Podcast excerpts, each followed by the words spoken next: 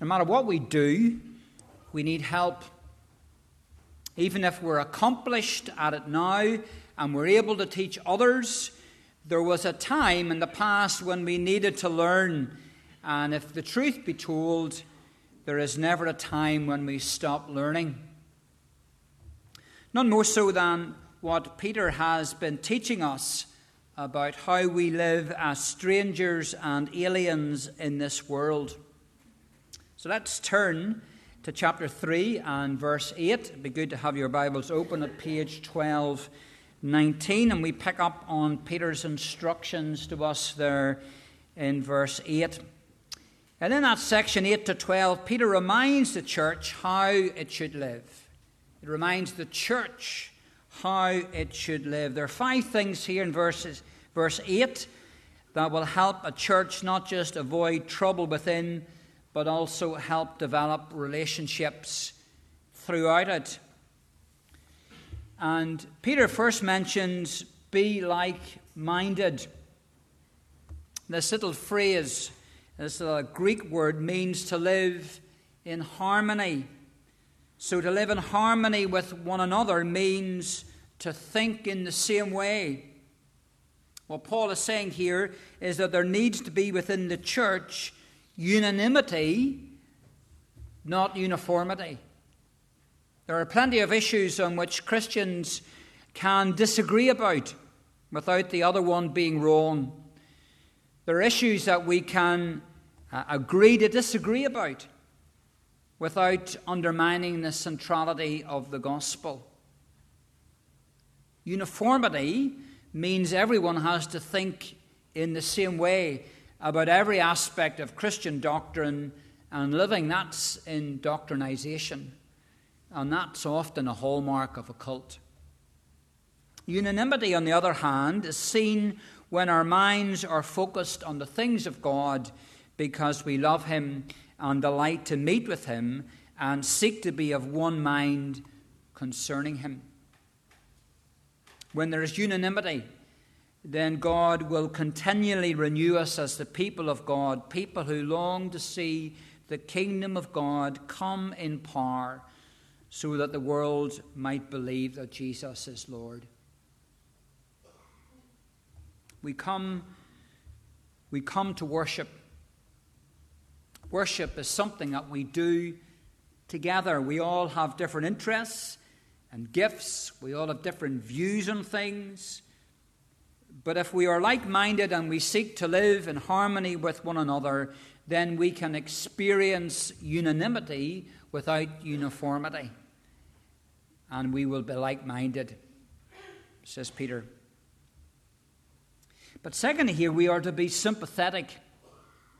The actual translation here is to suffer with.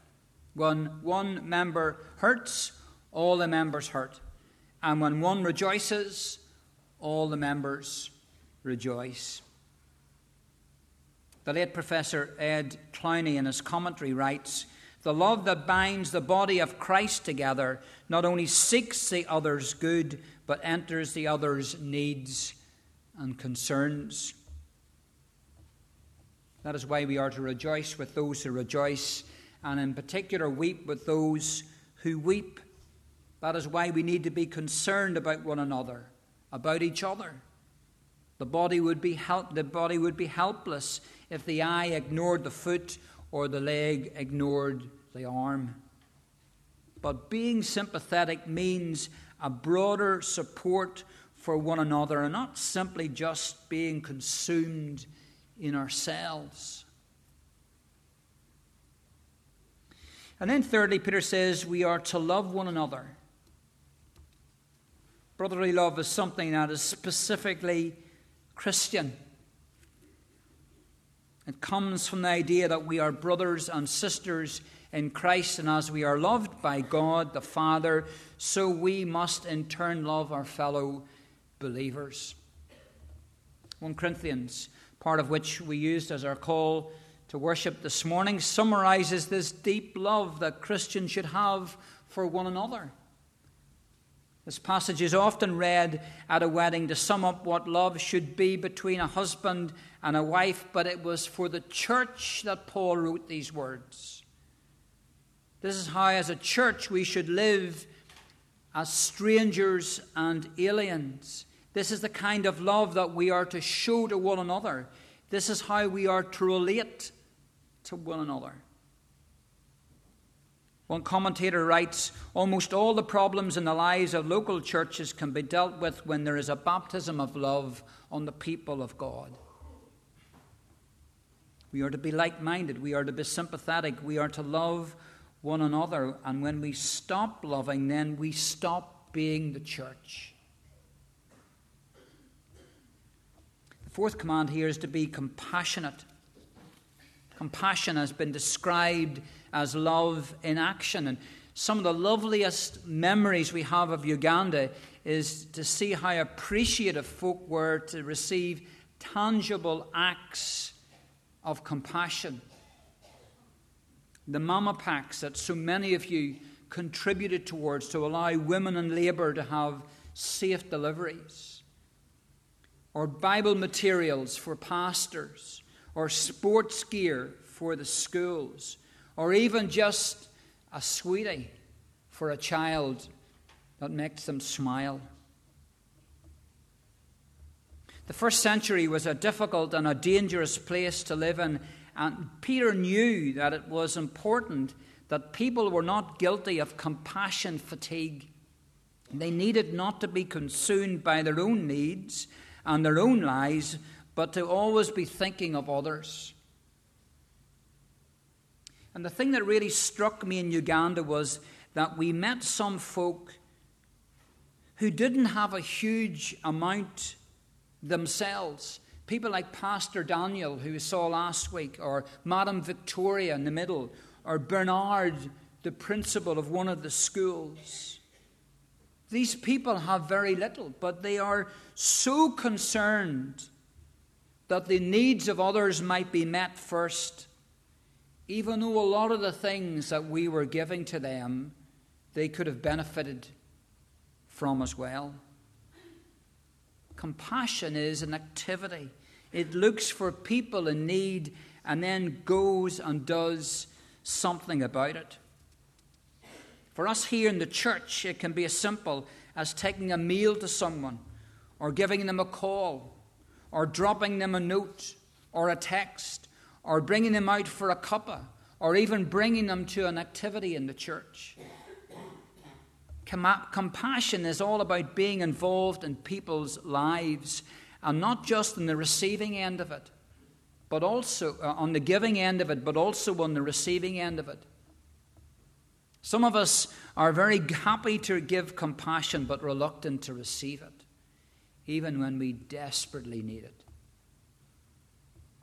Compassion calls us to have a deep concern for one another. Paul urges us to be kind and compassionate to one another, forgiving each other just as Christ, in Christ, God forgave you.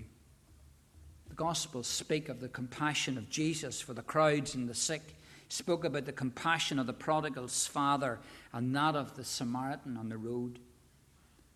And so our compassion must be modeled on that of the Lord Jesus.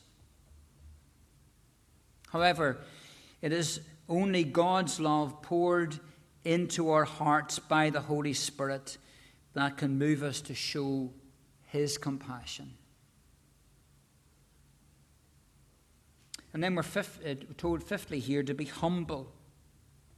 The Lord Jesus was humble and did not account, count equality with God a thing to be grasped, but made himself of no reputation and humbled himself to death, even death on the cross.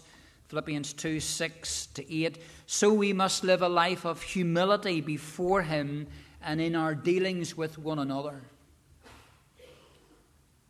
How often do we fail to live like this?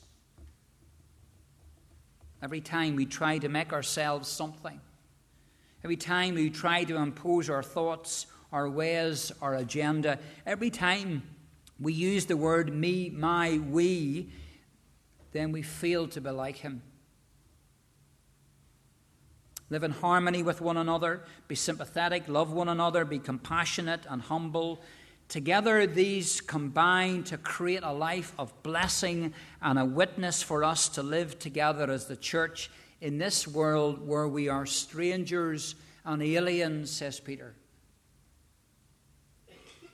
But Peter was realistic about putting these principles into practice here. He knew about pressure and denial and how we can feel.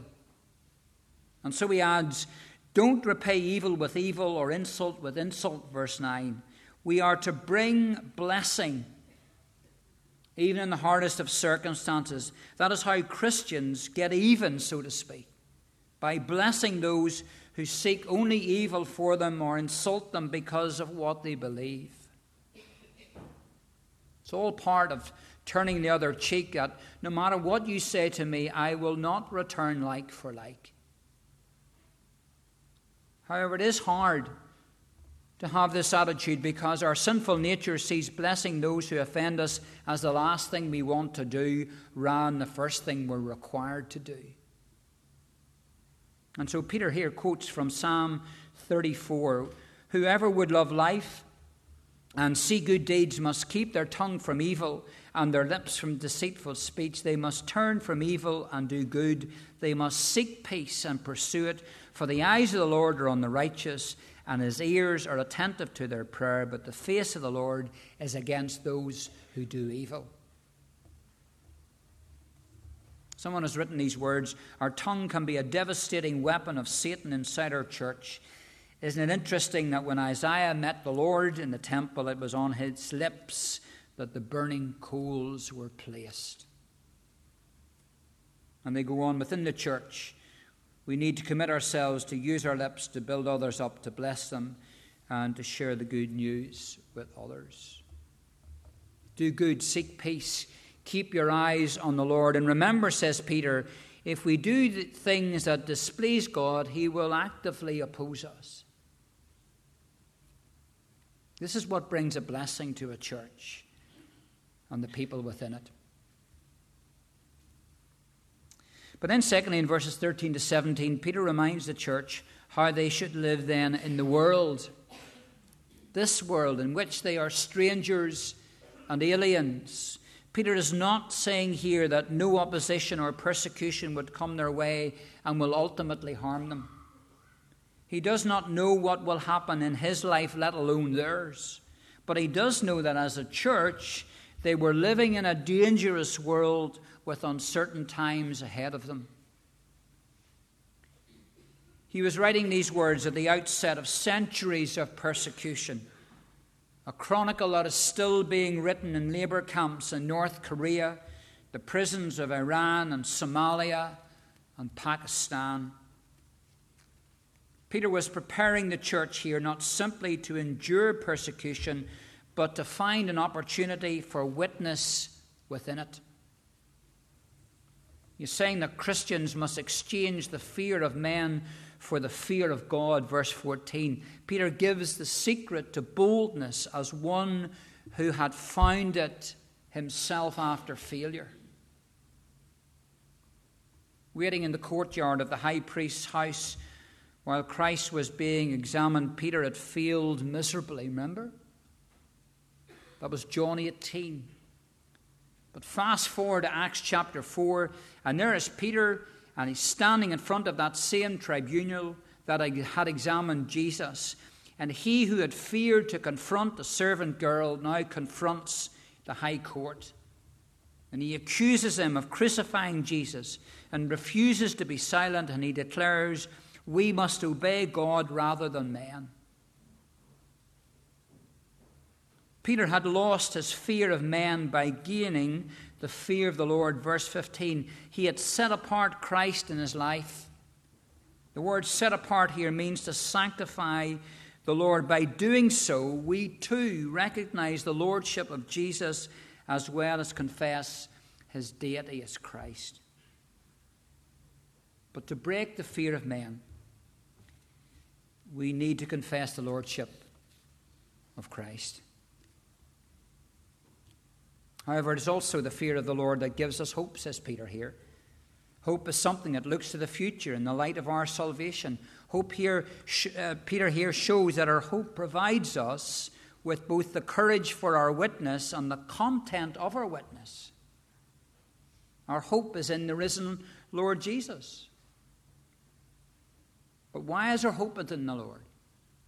If someone asked you why you are a Christian, what would you say? What is the reason that you would give to them?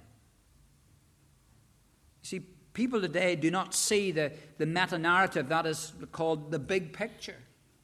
Instead, in our postmodern Western world, everybody believes that everything that everything they believe is as true as anything anybody else believes. And everyone has their own little picture, their own understanding of what is the truth. And so, as Christians, we have a huge task in convincing people that there is a universal truth, that there is a big picture, there is a meta narrative, and it is revealed in the Bible. And if you were with us last Sunday evening, we, you would have heard Mark Ellis from Christian Unions Ireland argue why we should trust the Bible. We believe the Bible is God's inspired word, and that Genesis to Revelation tells us one unified story, even though it is written over hundreds of years by lots of different authors. But whatever our reason for the hope within us, says Paul, says Peter, we are to give it in verse 15 with gentleness and respect. Peter says we are to keep on doing good even though we might have to suffer for it. There in verse 17. I remember a friend of ours whose father many years ago put his job on the line because he didn't agree with what he was being asked to do at work. Eventually, he lost his job, but he kept his conscience clear. And I do believe God has blessed him because of that. The danger facing those to whom Peter was writing was for them to retreat into a shell and do nothing because of the probability of persecution. But what Peter is asking them and challenging them is to go out into this world and live their lives in such a way that non Christians would ask them about their faith. Is that how we live our lives? Peter assures them and assures us that if we live our lives close to God, then in the end we will be vindicated and God will honor us. So, how then shall should we live within the church? How then should we live as the church within the world? And then finally, very briefly, in verses 18 to 22, Peter reminds them what God has done both for the church and the world. And, and, this can be summed up in the death of the Lord Jesus. Verse 18 If Christ's sacrifice were not complete, it would have to be offered again as the Old Testament sacrifices were. But Christ suffered and died to pay the price for sins fully and complete.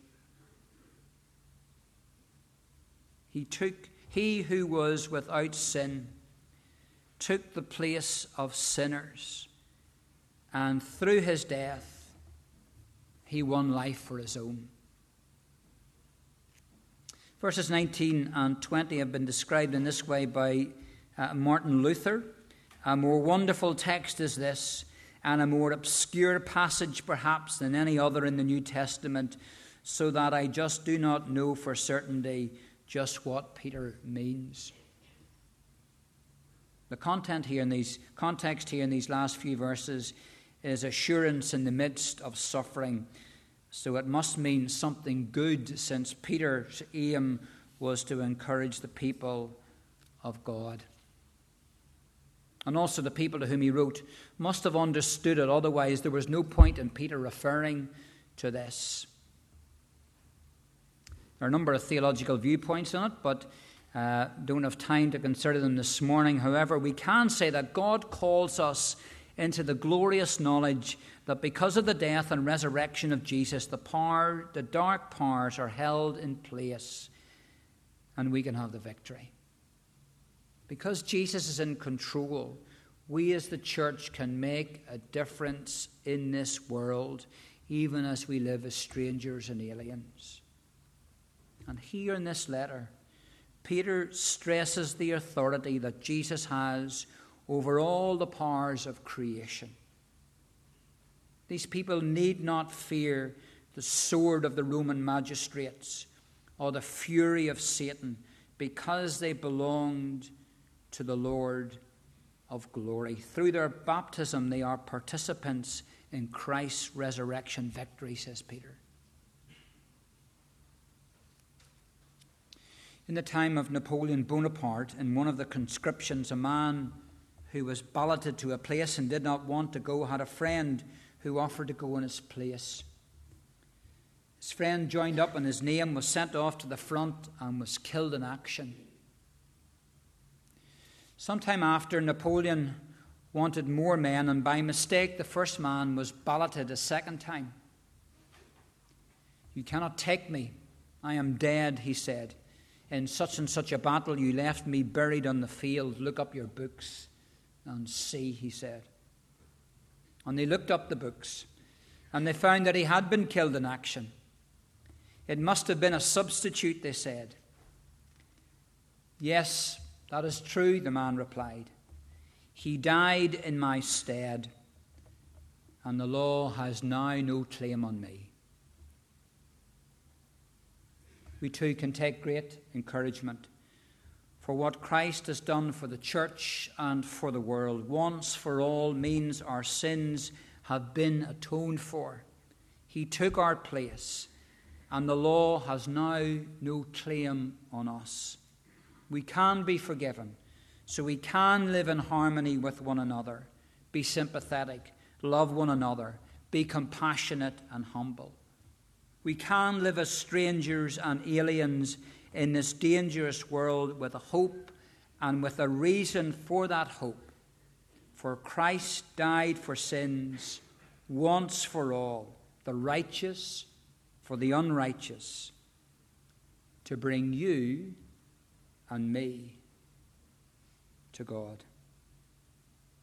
And it is in that power that we go. This then is how we should live.